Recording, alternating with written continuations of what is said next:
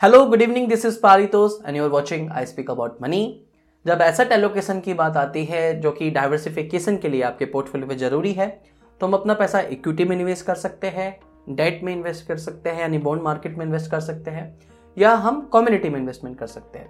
Commodity के लिए जो खास बेसिकली हमारे पास ऑप्शन है, या तो हम गोल्ड में इन्वेस्टमेंट कर सकते हैं, या हम सिल्वर में इन्वेस्टमेंट कर सकते हैं। गोल्ड में इन्वेस्टमेंट करने के लिए हमारे पास काफ़ी ऑप्शन है। जैसे कि हमने सोवरेन गोल्ड बॉन्ड खरीद लिए, हमने गोल्ड म्यूचुअल फंड में अपना पैसा निवेश कर सकते हैं। गोल्ड ईटीएफ्स का ऑप्शन है हमारे पास। लेकिन सिल्वर में इन्वेस्टमेंट करने के लिए हमें फ़िज़िकल सिल्वर खरीदना पड़ता है। यानी अगर आपको सिल्वर में इन्वेस्ट करना है सिल्वर ऐसे कॉमोडिटी में इन्वेस्टमेंट करना है तो आप या तो ज्वेलरी खरीदते हो, या आप सिल्वर कॉइन्स खरीदते हो, या आप सिल्वर बार खरीदते हो। लेकिन अभी सैबी की हरी झंडी मिलने के बाद पहला सिल्वर ईटीएफ लॉन्च हुआ था। रिसेंटली आईसीसी ने सिल्वर ईटीएफ पहला लॉन्च किया और अभी 13 जनवरी से 27 जनवरी तक अपना पहला फंड ऑफ़ फंड लॉन्च किया है। तो आज हम इसी पर बात करने वाले हैं, क्या हम आईसीसी सिल्वर के ईटीएफ फंड ऑफ़ फंड में अपना पैसा निवेश करना चाहिए? और अगर करना चाहिए तो कितना एलोकेशन हम अपने पोर्टफोलियो का सिल्वर ईटीएफ में रख सकते हैं? तो पहले बात करते हैं कि सिल्वर को आपके अपने पोर्टफोलियो में क्यों रखना चाहिए? सिल्वर में आप अपने पोर्टफोलियो में निवेश क्यों करना चाहिए? तो इसका पहला कारण तो यह है कि अगर महँगाई बढ़ेगी, जो कि बढ़ भी रही है तो सिल्वर के प्राइसेस भी बढ़ेंगे। क्योंकि सिल्वर एज ए कॉमोडिटी का प्राइसेस आपके इन्फ्लेशन से लिंक्ड है। यानी अगर महँगाई दर बढ़ती रहेगी, जो कि ऑलरेडी बढ़ रही है तो सिल्वर के प्राइसेस भी बढ़ेंगे तो इससे इन्वेस्टर्स को फ़ायदा होगा। दूसरा जो रीजन है सिल्वर ऐसा कॉमोडिटी के साथ इक्विटी के साथ नेगेटिव कॉरोलेशन का काम करता है। यानी अगर एक एसेट क्लास गिरेगी, यानी एक एसेट क्लास में नुकसान हो रहा है तो दूसरी एसेट क्लास कंपेरेटिवली कम गिरेगी या वहाँ पे नुकसान कम होगा। मैं इसका एक एग्जांपल देना चाहता हूँ। सब प्राइम क्राइसिस 2008-2009 में, जब ये होम सब प्राइम क्राइसिस हुआ था, उस समय इक्विटी मार्केट में, यानी निफ्टी 50 की अगर बात करें तो तकरीबन चौवन परसेंट निफ्टी 50 गिरा था। लेकिन वहीं उस समय सिल्वर ने तेरह परसेंट का रिटर्न दिया था अपने इन्वेस्टर्स को। वहीं अगर अभी की बात करें कोविड नाइन्टीन रिसेंट इवेंट की बात करें तो उस समय अभी कोविड नाइन्टीन में इक्विटी मार्केट निफ्टी फिफ्टी तकरीबन सैंतीस परसेंट से गिरा था। सैंतीस परसेंट के आसपास गिरा था। लेकिन वहीं सिल्वर जो था, सिर्फ़ तकरीबन 22 परसेंट गिरा था। तो यानी सिल्वर एक ऐसा कॉमोडिटी एक डाइवर्सिफायर का काम करती है और आपके ओवरऑल पोर्टफोलियो पे आपका जो रिस्क है, उसको कम करती है।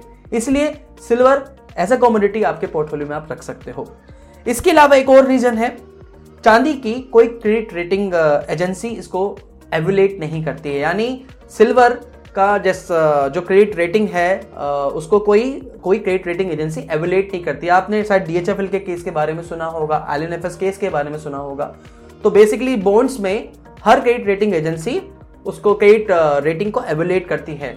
और अगर इनकेस बॉन्ड्स की रेटिंग डाउनग्रेड होती है, जैसे कि डीएचएफएल के केस में हुआ था एल के केस में हुआ था तो उस बॉन्ड के प्राइसेस पे काफ़ी इंपैक्ट आता है। और जिसकी वजह से जो फंड्स इन बॉन्ड्स में इन्वेस्टमेंट कर रहे हैं, वहाँ पे फंड्स की एनएबी में भी काफ़ी गिरावट आती है। हमने देखा था कि इस टाइम पर जब डीएचएफएल के केस में रेटिंग डाउनग्रेड हुई थी रिसेंटली इमीडिएटली डाउनग्रेड हुई थी, उसके बाद काफ़ी सारे लिक्विड फंड्स भी दो दो, तीन तीन महीने में नेगेटिव रिटर्न दे रहे थे।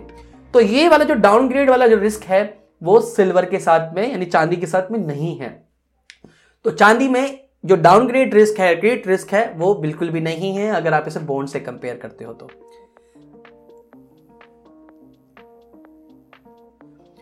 इसके अलावा सिल्वर आपको ये जान, इसके अलावा आपको ये जानना ज़रूरी है कि सिल्वर का इस्तेमाल सिर्फ़ ज्वेलरी के लिए नहीं होता।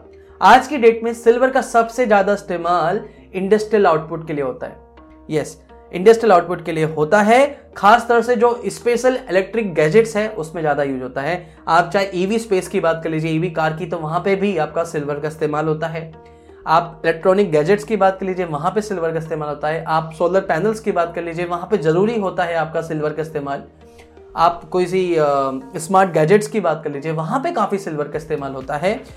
Because silver is the best electricity capacitor अगर आप इसे कंपेयर करते हो कॉपर से। That is the reason silver का इस्तेमाल इंडस्ट्रियल आउटपुट्स के लिए काफ़ी बार, काफ़ी ज़्यादा होता है।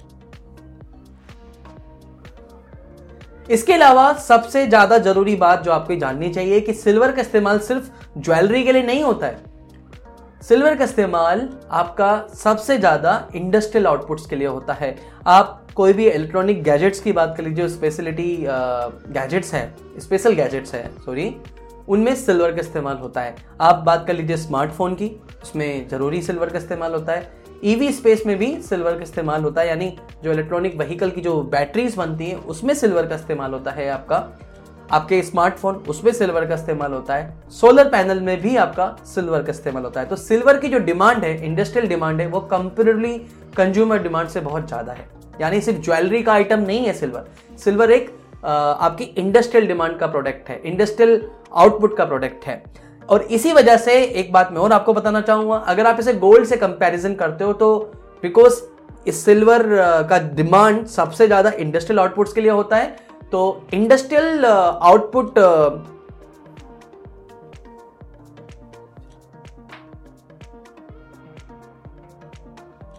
इसके अलावा एक खास बात मैं आपको बताना चाहूँगा, सिल्वर का इस्तेमाल सिर्फ़ ज्वेलरी के लिए नहीं होता या इन्वेस्टमेंट के लिए नहीं होता है। सिल्वर का मैक्सिमम जो इस्तेमाल होता है या सबसे ज़्यादा जो डिमांड है इसकी, वो इंडस्ट्रियल आउटपुट्स के लिए यूज़ होता है।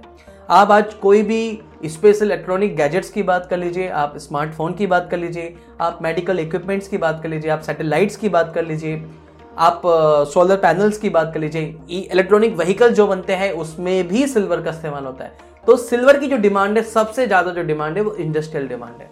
और यही एक बात है यही एक रीजन भी है जो आपको समझना चाहिए कि सिल्वर इसी वजह से एक वोलेटाइल ज़्यादा वोलेटाइल एसेट क्लास भी है। मतलब अगर आप इसे गोल्ड से कंपेयर करोगे तो कंपेरेटिवली गोल्ड से ज़्यादा सिल्वर ज़्यादा वोलेटिलिटी है। इसके अलावा, सबसे ज़्यादा जो ज़रूरी बात है जो आपको पता होनी चाहिए सिल्वर का इस्तेमाल सिर्फ़ ज्वेलरी बनाने के लिए नहीं होता है। सिल्वर का सबसे ज़्यादा जो इस्तेमाल होता है, वो इसकी इंडस्ट्रियल आउटपुट्स के लिए यूज़ होता है। यानी सबसे ज़्यादा जो डिमांड है इसकी, वो इंडस्ट्रियल मैन्युफैक्चरिंग आउटपुट्स की डिमांड सबसे ज़्यादा है। आप आज कोई भी स्पेशल इलेक्ट्रॉनिक गैजेट्स की बात कर लीजिए, आप चाहे स्मार्टफ़ोन की बात कर लीजिए, चाहे इलेक्ट्रॉनिक व्हीकल की बात कर लीजिए, उसमें बैटरी बनती है, उसमें भी सिल्वर का यूज़ होता है। सोलर पैनल्स की बात कर लीजिए, आप सैटेलाइट्स की बात कर लीजिए, आप जो इलेक्ट्रॉनिक गैजेट्स होते हैं मेडिकल इक्विपमेंट्स होते हैं, वहाँ पे भी सिल्वर का इस्तेमाल है। तो यानी सिल्वर की जो डिमांड है, सबसे ज़्यादा जो डिमांड है, अगर कंज्यूमर डिमांड से कंपेयर करो तो वो सबसे ज़्यादा डिमांड आपकी इंडस्ट्रियल डिमांड है। और खासतौर से लास्ट तीन साल से, क्योंकि गवर्नमेंट का भी काफ़ी फोकस है और ये तीन बेसिकली ये सेक्टर भी काफ़ी चर्चा में है। Electronic vehicle solar panel green energy इस वजह से सिल्वर की डिमांड भी बहुत ज़्यादा इन लास्ट तीन सालों से बहुत ज़्यादा बढ़ रही है और आगे भी कंटिन्यूसली इसी तरीके से मुझे लगता है कि ग्रोथ बनी रहेगी। तो इन्हीं कारणों की वजह से इंडस्ट्रियल डिमांड बहुत ज़्यादा है और फ्यूचर में भी सिल्वर का प्राइस बढ़ने की पूरी पूरी संभावनाएँ हैं।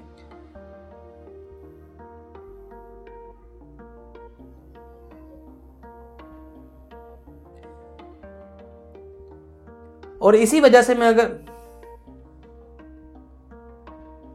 और खास तौर से मैं आपको एक बात बताना चाहूँगा कि अगर आप लास्ट तीन साल से सिल्वर के रिटर्न्स कंपैरिजन करेंगे तो लास्ट तीन साल से सिल्वर का जो एब्सोल्यूट रिटर्न है, वो तकरीबन 74 परसेंट के करीब का है। अगर आप इसे गोल्ड से कंपेयर करते हो तो लास्ट तीन साल में गोल्ड का जो एब्सोल्यूट रिटर्न है, वो तकरीबन चौवन परसेंट के करीब का है। वो इसी वजह से है, क्योंकि सिल्वर की डिमांड इन लास्ट तीन सालों में बहुत ज़्यादा बढ़ी है, और ये आगे भी फ्यूचर में पूरे पूरे बढ़ने की संभावनाएँ हैं। तो अब तो अब हमने अगर ये समझ लिया है कि सिल्वर की डिमांड कैसी है, सिल्वर क्यों आपके पोर्टफोलियो में ऐसा ऐसा एलोकेशन में होना चाहिए, क्योंकि एक डाइवर्सिफायर का काम करता है, आपके पोर्टफोलियो को हैज़ करता है इन्फ्लेशन को हैज़ करता है तो अभी जिस बेसिकली आईसीसी प्रोडेंशियल ने सिल्वर ईटीएफ भी लॉन्च किया था, और अभी ICICI Prudential silver ETF fund और फंड भी लॉन्च हुआ है, जिसकी जो एनोफो पीरियड है एनोफो ड्यूरेशन का जो पीरियड है, वो तेरह जनवरी से सत्ताईस जनवरी है, जो कि एक ओपन एंडेड एनोफो है। और इसमें आप निवेश और रिडीम क्योंकि ओपन एंडेड का मतलब है।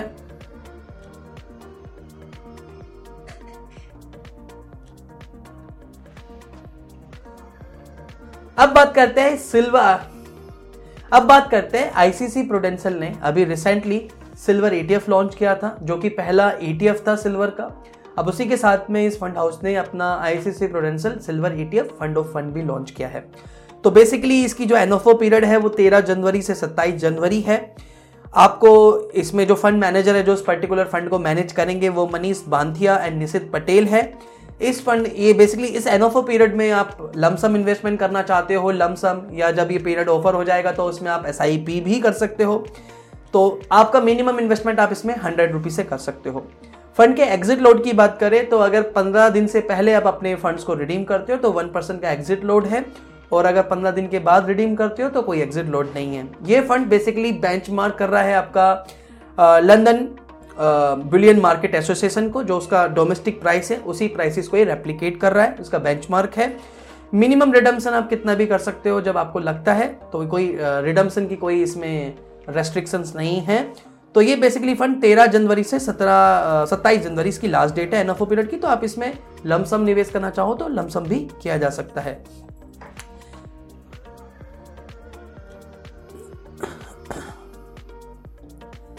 अब बात करते हैं कि क्या मुझे ICICI Prudential silver ETF fund of fund में निवेश करना चाहिए तो कितना करना चाहिए? कितना एसेट एलोकेशन में मैं अपना इसे अपने इन्वेस्टमेंट में रख सकता हूँ? तो अभी थोड़े दिन पहले ही उन्होंने सिल्वर ईटीएफ भी लॉन्च किया है और मैंने इस पर पहले भी वीडियो बनाई है जिसमें मैंने सिल्वर के बारे में और थोड़ा सा डिटेल में बताया है। तो मुझे लगता है कि जब हम कॉम्युनिटी की बात करते हैं, क्योंकि कॉम्युनिटी गोल्ड की बात करें या सिल्वर की बात करें तो ये आपके पोर्टफोलियो को हैच करती है और ओवरऑल आपके पोर्टफोलियो पे जो रिस्क होता है, उसको भी रिड्यूस करती है। तो in times of market uncertainty कहीं ना कहीं आपके पोर्टफोलियो को हैच करके रखती है डाइवर्सिफायर का काम करती है। तो 10 से 15 परसेंट का एलोकेशन हम ऐसा कम्युनिटी में लगा सकते हैं जो हमारे पोर्टफोलियो को हैच करती है। तो अगर आपका गोल्ड आपके ऑलरेडी आप गोल्ड में आपने इन्वेस्टमेंट किया हुआ है, जो कि मान लीजिए पाँच से दस परसेंट का एलोकेशन आपने रखा हुआ है तो पाँच से दस परसेंट का एलोकेशन आप सिल्वर में भी रख सकते हो। दस परसेंट या पंद्रह परसेंट से ज़्यादा का एलोकेशन रखना मुझे समझदारी नहीं लगती है। मुझे लगता है दस से पंद्रह परसेंट अगर आपका एलोकेशन है तो वो इनफ है। आपका, ये आपके पोर्टफोलियो का हेज भी करता है, साथ ही में जो रिस्क है, आपके ओवरऑल पोर्टफोलियो का जो रिस्क है, उसको भी ऑप्टिमाइज करता है। तो पाँच से दस परसेंट का एलोकेशन आप सिल्वर ईटीएफ में या सिल्वर फंड ऑफ़ फंड में लगा सकते हो। मुझे लगता है कि जो सिल्वर ईटीएफ अभी लॉन्च हुए थे आईसीसी ने जो सिल्वर पहला सिल्वर ईटीएफ लॉन्च किया है, वो ज़्यादा अच्छा ऑप्शन है अगर आप कंपेयर करते हो silver ETF fund of fund क्योंकि फंड ऑफ़ फंड कंपेरेटिवली थोड़ा सा कॉस्टली ऑप्शन होते हैं हमेशा। क्योंकि फंड ऑफ़ फंड क्या करते हैं? फंड ऑफ़ फंड डायरेक्टली आपके सिल्वर ईटीएफ में ही पैसा निवेश करते हैं। तो वो उनका जो बेसिकली एक्सपेंसिस होगा फंड को मैनेज करने के लिए जो एक्सपेंसिस होंगे, वो कंपेरेटिवली कम होगा। लेकिन हालाँकि मैं कभी भी एनएफओ के लिए कभी सपोर्ट नहीं करता, जब भी कोई नया फंड का एनएफओ आता है। लेकिन, अगर कोई नया थीम पे और बेसिकली कोई नया प्रोडक्ट मार्केट में लॉन्च हो रहा है, जिसका सब्सटीट्यूट नहीं है तो वो एक अच्छा ऑप्शन भी हो सकता है आपके लिए। तो हाँ अगर आप डायरेक्टली फंड ऑफ़ फंड में पैसा लगाना चाहते हो, वो भी लगा सकते हो, लेकिन मुझे लगता है सिल्वर ईटीएफ ज़्यादा अच्छा ऑप्शन होगा। पाँच से दस परसेंट का एलोकेशन इन सिल्वर ईटीएफ में आप लगा सकते हो। Uh, मैं प्लान कर भी रहा था कुछ टाइम पहले मैंने वीडियो बनाई भी थी तो मैंने भी अपना इन्वेस्टमेंट्स में स्टार्ट करना है। आपको लगता है एसआईपी करनी है आप एसआईपी भी कर सकते हो। लॉन्ग टर्म फाइनेंशियल गोल्स को भी आप इस प्रोडक्ट के साथ में अलाइन किया जा सकता है क्योंकि ये आपके ओवरऑल पोर्टफोलियो को रिस्क को भी ऑप्टिमाइज कर रहा है साथ ही में आपके इन्फ्लेशन को भी हेज करके रख रहा है। तो आज के लिए इतना ही था। आई होप ये वीडियो पसंद आई होगी। अगर ये वीडियो पसंद आई है तो वीडियो के नीचे लाइक का बटन है। लाइक ज़रूर कीजिए। चैनल अभी तक सब्सक्राइब नहीं करा तो चैनल सब्सक्राइब कर सकते हो। हम इसी तरीके से पॉसिबल फाइनेंस प्लानिंग और इन्वेस्टमेंट्स पे वीडियोस बनाते रहते हैं। आपने पुरानी वीडियोस देखनी है तो उसका भी मैंने लिंक डिस्क्रिप्शन में दिया हुआ है। जहाँ पे मैंने काफ़ी सारे फंड्स को रिव्यू किया हुआ है। और हम लाइव स्ट्रीम भी करते हैं। तो सब्सक्राइब नहीं किया तो सब्सक्राइब कर लीजिए। नेक्स्ट वीडियो मिलेंगे। बहुत जल्दी नए टॉपिक पे। तब तक के धन्यवाद। वंदे मातरम। जय।